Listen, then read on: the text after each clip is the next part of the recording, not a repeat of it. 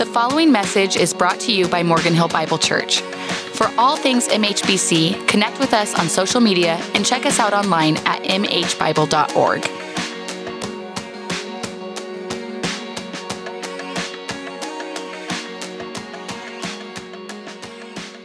Amen. Good morning, church family. Ooh, everyone's still a little bit cold this morning, especially those who are still outside. Y'all are brave. I, I love it. There's, they're still out there. I love it. Whew. Way to get out of bed. And for those of you who are watching in bed, good morning to you as well. Uh, we're, we're glad you at least got enough energy to turn your. That's an option. I didn't realize that was allowed, right? I wanted to um, before we before we um, jump into the sermon this morning. I wanted to to bring a quick quick attention to if you notice on the worship guide, which you hopefully received when you uh, when you got here this morning, we had a quick um, giving update, which we try and put monthly in.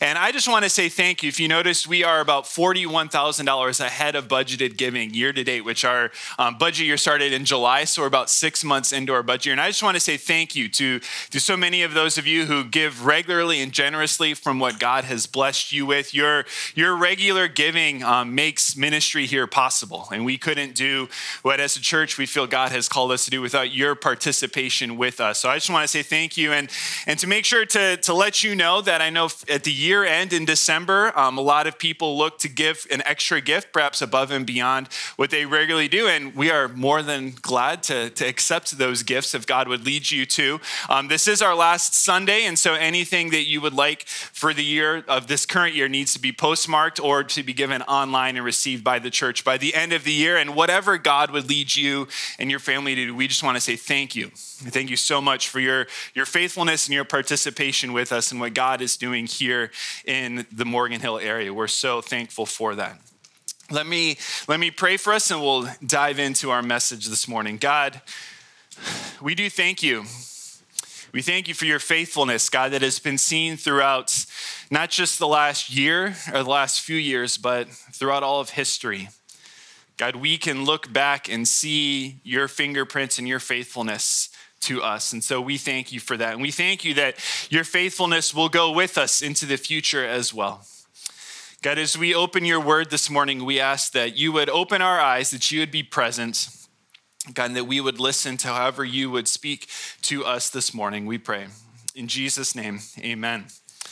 If you have your Bibles, go ahead and open them up to the book of Luke, the Gospel of Luke. We're going to be in Luke chapter 1 this morning. If you know anything about the New Testament books, you may know that Luke, of all of the authors of the New Testament, of the Gospels, which are the stories of Jesus Matthew, Mark, Luke, and John, Luke spends the most time looking at kind of the Christmas story. And we're just going to look at a few verses this morning, one small snippet of the Christmas story in Luke chapter 1, verses 26 to 38, which is the foretelling to Mary of the birth of Jesus. this will follow. Um, the story takes place, as you notice, we're going to start in verse 26. Luke started with a pronouncement of another birth of a man named John the Baptist, and that he would be coming. And, and he appeared to this man's parents, to Zechariah and to Elizabeth, and foretold of his coming. And now we're going to look at a story again of a visitor arriving and giving this unexpected unexpected good news to someone else.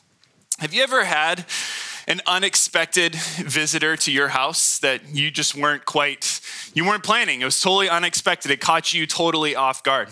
Remember this happened to my wife kristen gosh several years ago that she she got home from work one day. Um, this is when we were still living in chicago. She got home from work one day and there was a business card from someone that said hey i showed up at your house and we missed you but you need to contact us, please, quickly. And the business card was someone who had on their thing, I work for the FBI and their counterintelligence agency. Now, I don't know about you, but the FBI does not regularly visit my home. Maybe for some of you, you're like, oh yeah, the FBI, they stop by my house often. Maybe we should have a conversation later if that's if that's the case. But this was this was kind of shocking. It also was a little concerning because the, the week that this happened, I was actually out of town speaking at a camp. It was in the summer, and I was out of cell phone service for three days. Right? So she's like, I'm home alone. My husband is gone. I cannot contact him. And the FBI now wants to contact me. She's like, red flags all over the place, right? Like, what is what is going on? And so, you know, you like Google the person and like, oh no, it actually, it seems, it seems legit that this person does work for the FBI. So, so she contacted him and she set up a meeting the next day in a very public place at a coffee shop in downtown, right? Like she's taking all the safety precautions. She actually had one of her coworkers go into the coffee shop early and sit like in the back corner. Like, hey, if some random person shows up and abducts me, at least I have a witness now, please. All right. And so, so just imagine like the nerves, like what is going on? And, and sure enough, this FBI agent walks in and meets with her and, and tells her that apparently my wife and I were put on a terrorist hit list. Now, if you ever wanted to know someone, like, who are these terrorists out to get? Well, you're looking at them. Yeah, it's my, it's my claim to fame. No, uh, apparently it was because my wife and I had visited a country in the Middle East years earlier, and they had hacked some information and then released the contact information of thousands. So, I mean, we're like ones of tens of thousands of people who were released in there, you know, oh, go, go after these people. So my life's not in imminent danger. But if you do want to say that you know someone who's on a terrorist hit list, if that makes you look cool, feel free to use my name. I'm glad to help, right? But imagine that, like, like just this unexpected, like, wh- what, what is going on? Like, and it kind of rattles you. It, it was totally out of the plan. You had like all these things planned for days, and this news just kind of, it kind of shakes you and it kind of rattles you. This unexpected visitor that shows up to Mary in our story today is not an FBI agent, but an angel of the Lord. And the news that he delivers to her will not just kind of rattle her nerves for a couple hours or a couple days, but will change the whole trajectory of her life. So let's jump into the story. Luke chapter 1, starting at verse 26. It says this In the sixth month, the angel, the angel Gabriel was sent from God to a city of Galilee named Nazareth to a virgin betrothed to a man whose name was Joseph of the house of David, and the virgin's name was Mary. And he came to her and said, Greetings, O favored one, the Lord is with you. But she was greatly troubled at the saying and tried to discern what sort of greeting this might be. This morning, we're going to look at four extraordinary things from this story. And the first is this the extraordinary ways of God. First point is the extraordinary ways of God. the, the passage starts off, it says, in the sixth month. Well, the, he's not like saying it's like the sixth month of the year, but what he's talking about is he had just visited Zechariah and Elizabeth, and he's referring back to that in the sixth month of Elizabeth's pregnancy. So, six months after the event that had just come before, the angel Gabriel shows up to a, a, a, place. And he shows up to someone who their name, her name is mary and it says that she is betrothed. Now in their time and in their culture they understood what this meant but their betrothal process is different than ours today. So it's it's helpful for us to understand this all right?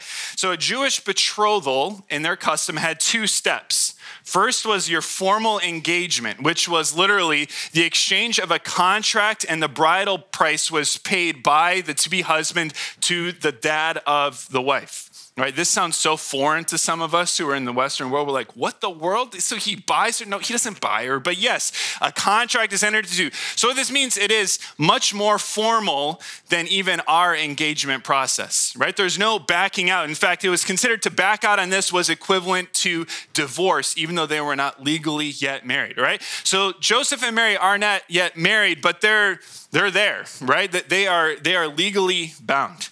And then after this betrothal process, typically about six months to a year later, is when the actual wedding would take place. And so Joseph and Mary find themselves in this in between time. It says that the, that the angel, he came to a, a city of Galilee named Nazareth. And if you would have been alive in Israel this time or in the Middle East at this time and you have heard this story, you would have said, Galilee named Nazareth. You have said, Where? What town? Well, where are they talking about? And it's interesting because when the angel had showed up right before he showed up to the temple in Jerusalem, and everyone had been like, ah, yeah, that's where God's going to show up. That's where God's going to pick someone at the expected place, the center of all things. And then the next thing you know is God shows up to do the most important pregnancy announcement in the history of the world, and everyone goes, what town in the middle? of Where? A small town of probably a few hundred. You would have been able to walk through it in just under a couple minutes, a very insignificant place. It's surprising. And it would have been surprising not only at this time, but even later when Jesus was an adult. And we see this in the reaction of some of the disciples, if you remember, who were called to follow Jesus. In John chapter 1, verse 46, Philip calls to his brother to come and to follow Jesus. Nathanael's response is this Can anything good come out of Nazareth? Philip said to him, Come and see. There was just kind of this expectation that important people, important things don't happen there. They happen in Jerusalem. Well, why is God showing up in Nazareth? And then who he's showing up to? He's showing up to a virgin, an insignificant girl named Mary.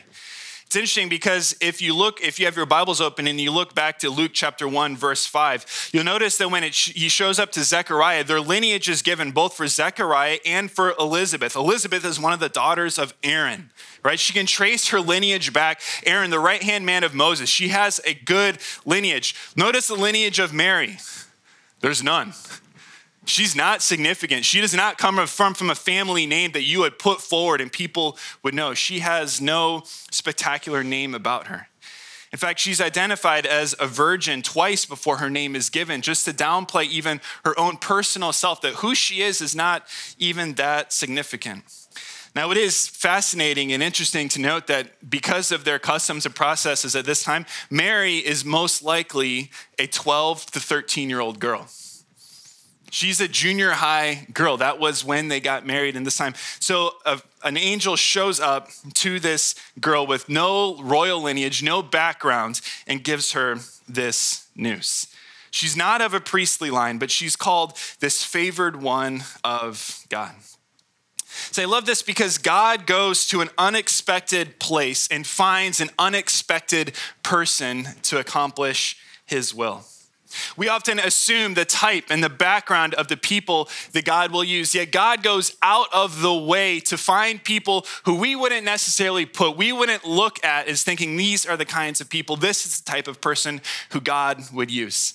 In fact, it's interesting. I was listening to a sermon, I think it was on this passage several years ago, and it was from a pastor down in the San Diego area right? And he was trying to help his congregation understand like how, how out of the woods, how no one was from Nazareth. There was nothing important from Nazareth. And I'm not joking. I should have found it online to prove that it was true, right? But this is at a very large church. He was like, it's kind of like if you were to tell someone that, man, this really important person came from Hemet because nothing good ever comes from Hemet. And I'm sitting there watching it and I go, I was born in Hemet.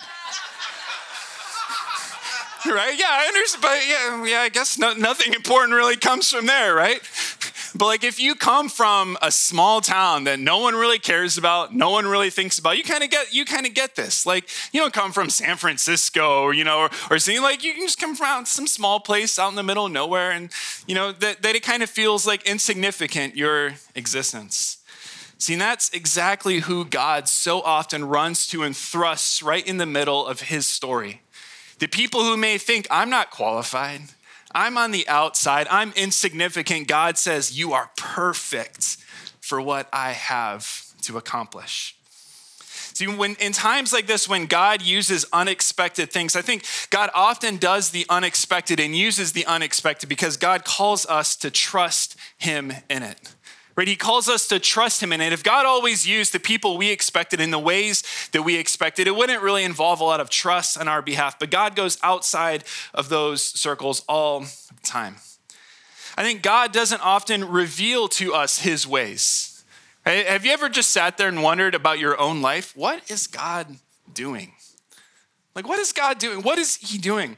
I think often He doesn't reveal it to us, and He didn't reveal, He revealed part of it. We're going to look at Mary's story here, but He doesn't reveal the full thing because if we really understood what God was up to in the confusing ways that we find our life, we wouldn't believe it sometimes.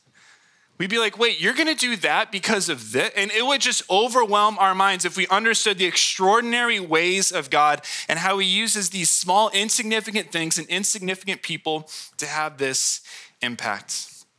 But I love here that he reaches out and, and the, the angel says to Mary, You are the favored one. That literally the translation, and he talks about it again the next verse, is you are one upon whom God's grace has been given. That's what a favored one is. It's the same word that grace comes from. See, God's grace not only saves us, but it prepares us for what God has for us. And God uses Mary in an extraordinary way, unexpectedly, and it's amazing. And so Mary is kind of like, what, what is going on here? What, is, what does the angel have to say to me? Verse 30. And the angel said to her, Do not be afraid, Mary, for you have found favor with God.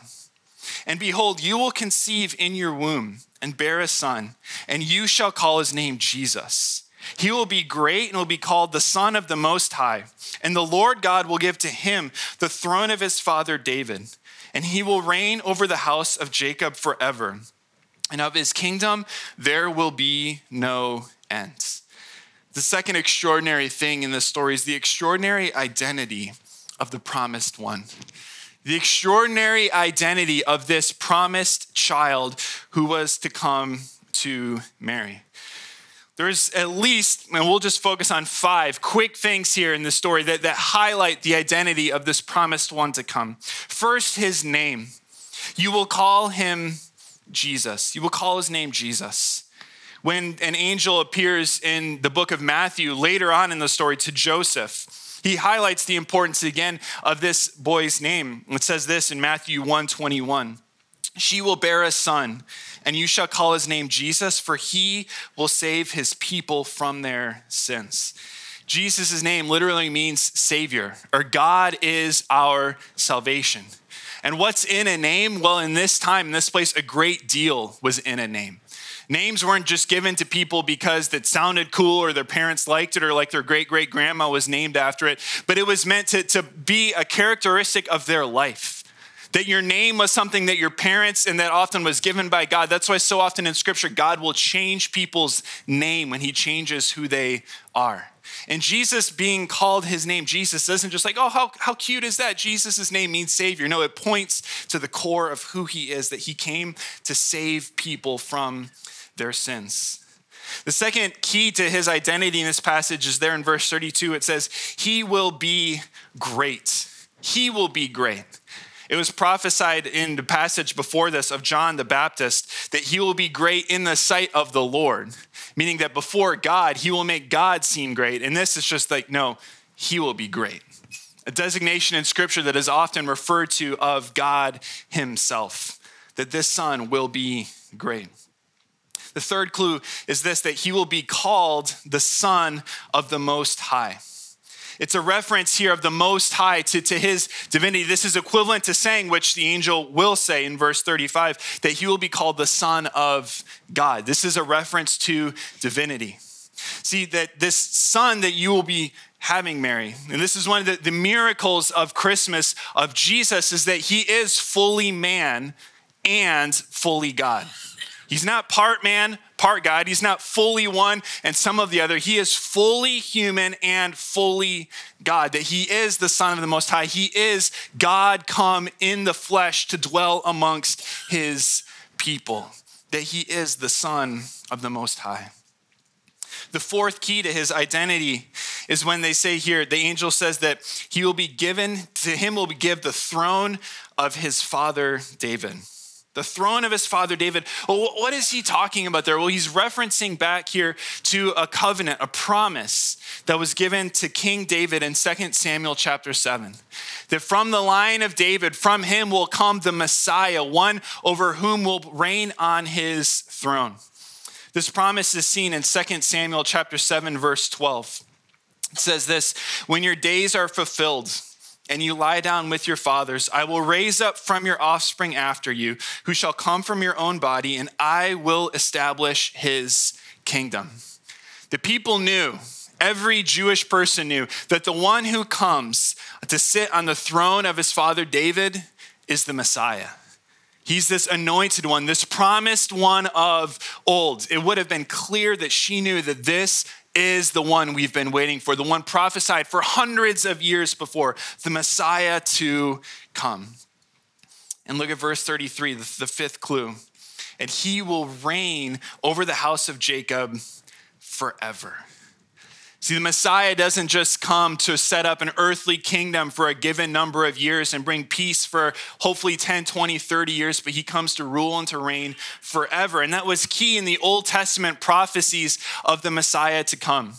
In second chapter, excuse me, in 2 Samuel 7, following the verse that we just read, it says this He shall build a house for my name, and I will establish the throne of his kingdom forever and your house and your kingdom shall be made sure forever before me. Your throne shall be established forever. Again, in Daniel chapter 7, verses 13 and 14, a prophecy of the Messiah to come, it says this And behold, with the clouds of heaven there came one like a son of man, and he came to the Ancient of Days and was presented before him.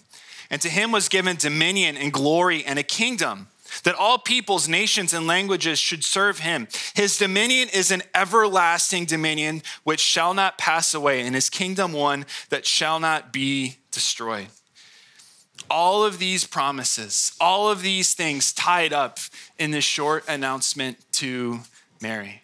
That the Messiah, God Himself, come in the flesh, greatness, the one who's come to save His people, will come from you. And so, as the Christmas song so often asks over and over again, Mary, did you know? The answer is yeah. Yeah, she, she kind of did. She didn't fully understand, but she did. She understood, I think, at this moment that this is the Messiah. This is the one we've been waiting for. She started to understand what the magnitude was that this child was going to come from her, that this one, Jesus, will be the fulfillment of all the prophecies that have come before. It's the one that all of history has looked forward to, and from after his coming, that all of history will look back upon, because his kingdom doesn't just reign for a moment, but endures forever.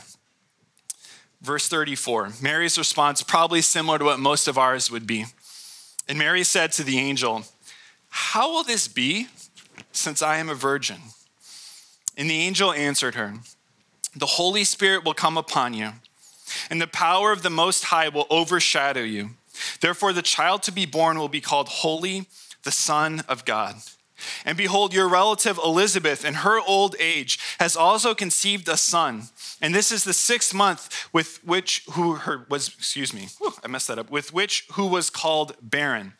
Verse 37 For nothing will be impossible with God. See, the third extraordinary thing in this passage is the extraordinary power of God. The extraordinary power of God. Mary asks a great question how? How? God, how, how are you going to do this? Right? Because she kind of looks at herself and is like, hey, I don't know if you know this or not, God. I mean, you kind of created the world, but um, yeah, how? Right? Like, hello, excuse me. And God announces that, hey, you are one of two miraculous births that is to come, right? She would not have known that her cousin Elizabeth was six months pregnant at the time. She would not have realized this. And, and the story here in Luke chapter 1 is one of two miraculous births that are coming. But even in showing the extraordinary of Elizabeth and Mary, Mary's birth and the one who comes to Mary is always seen as superior to the one given to Elizabeth and to her son, John the Baptist. See, Elizabeth was barren. She was old, but she was barren. Mary was a virgin. Right? There is a contrast there, subtle, but there is a contrast. When Zechariah was asked to believe this, that's Elizabeth's husband, when he was asked, he was asked to believe something that this would come true, what had been done before. If you know your Old Testament and you've read through scripture before, you know that so often God shows up to barren women and provides a child, and that's whom he uses. That God has done this before. The angel shows up to Mary and asks her to believe something that in human history has never happened before. Notice that. Elizabeth and Zechariah believe that what has happened before will also happen to you. Mary believed that something never been done before will happen to you. It's an amazing promise.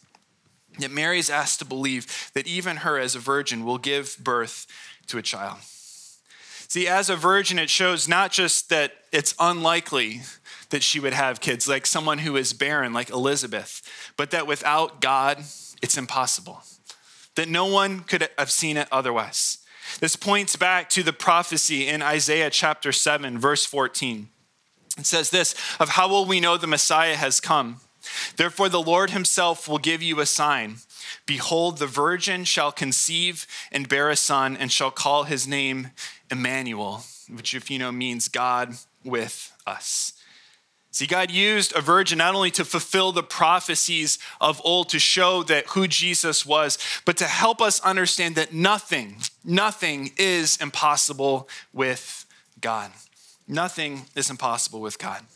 And Jesus himself makes this same statement later on in the book of Luke. In Luke chapter 18, he says this statement to his disciples What is impossible with man is possible with God. What is impossible with in our eyes, in our sight, is possible with God. And I love this if you if you think about it, the impossible, something that only God could do that had never been done before in human history, that, that would be impossible without God's doing, characterizes not only Jesus' birth, but his death as well.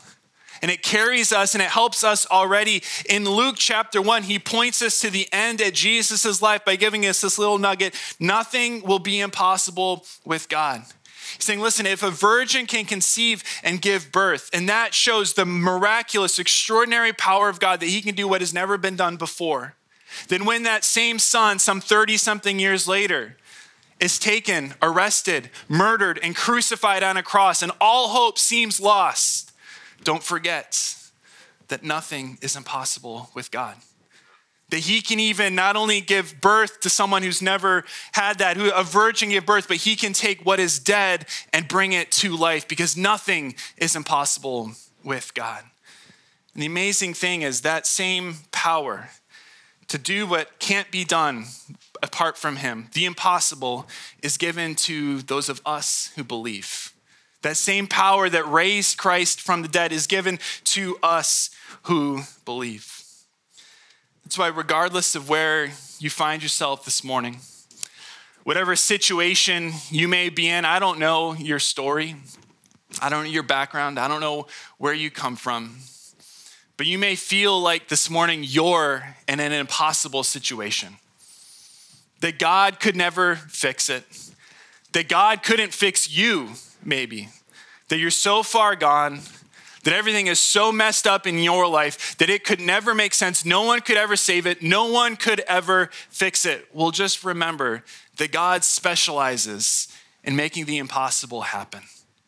He specializes in taking situations and taking things that seem totally impossible from our perspective. There is no way God could fix this. And God says, Yes, I can. My power can do what no one else can do. And God can do the impossible in our lives as well. It's the extraordinary power of God to do what only He can do.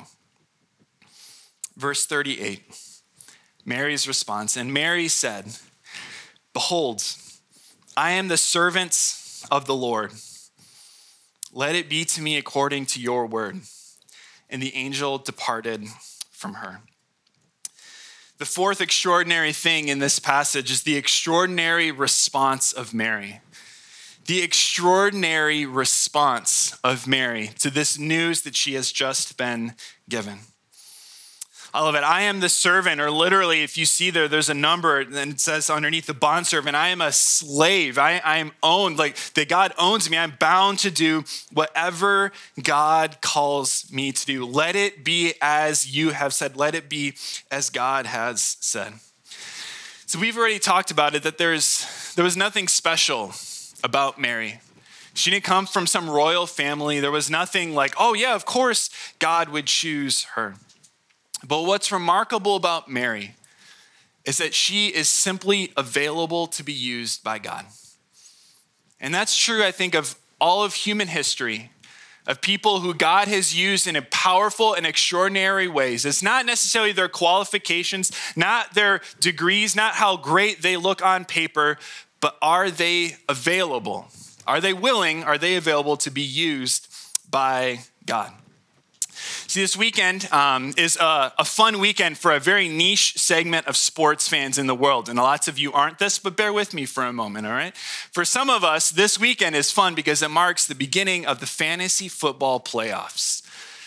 Now, some of you may wonder what is fantasy football? It's a very insignificant thing and don't worry about it. You're not missing out on life. But for those of us who play it, is a very big deal.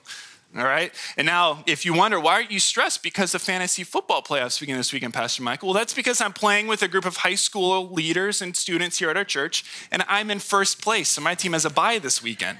So I'm not stressed. Christina, who played the piano, her team's in second. She also has a bye this weekend. Dustin, he looked very stressed. His team did not finish in first or second. He, he's playing this weekend. But there's a whole bunch of strategy that comes in. Fantasy football is basically picking different players and you kind of make your own team and you get more points based on how well they play. And there's a whole bunch of different strategy, which again is not significant to 99% of you, so I won't bore you with the strategy. But one of the, the most significant thing when it comes to picking a team is basically, are they going to be able to play? Right? If you pick a really good player who's always hurt and doesn't play on Sunday, it doesn't matter how good they are, it doesn't matter how talented they are. If they're on the bench, it doesn't matter if they're on your team or not, right? Because they're not available to play.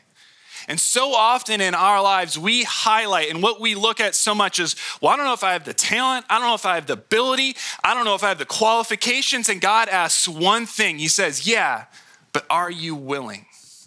Are you available.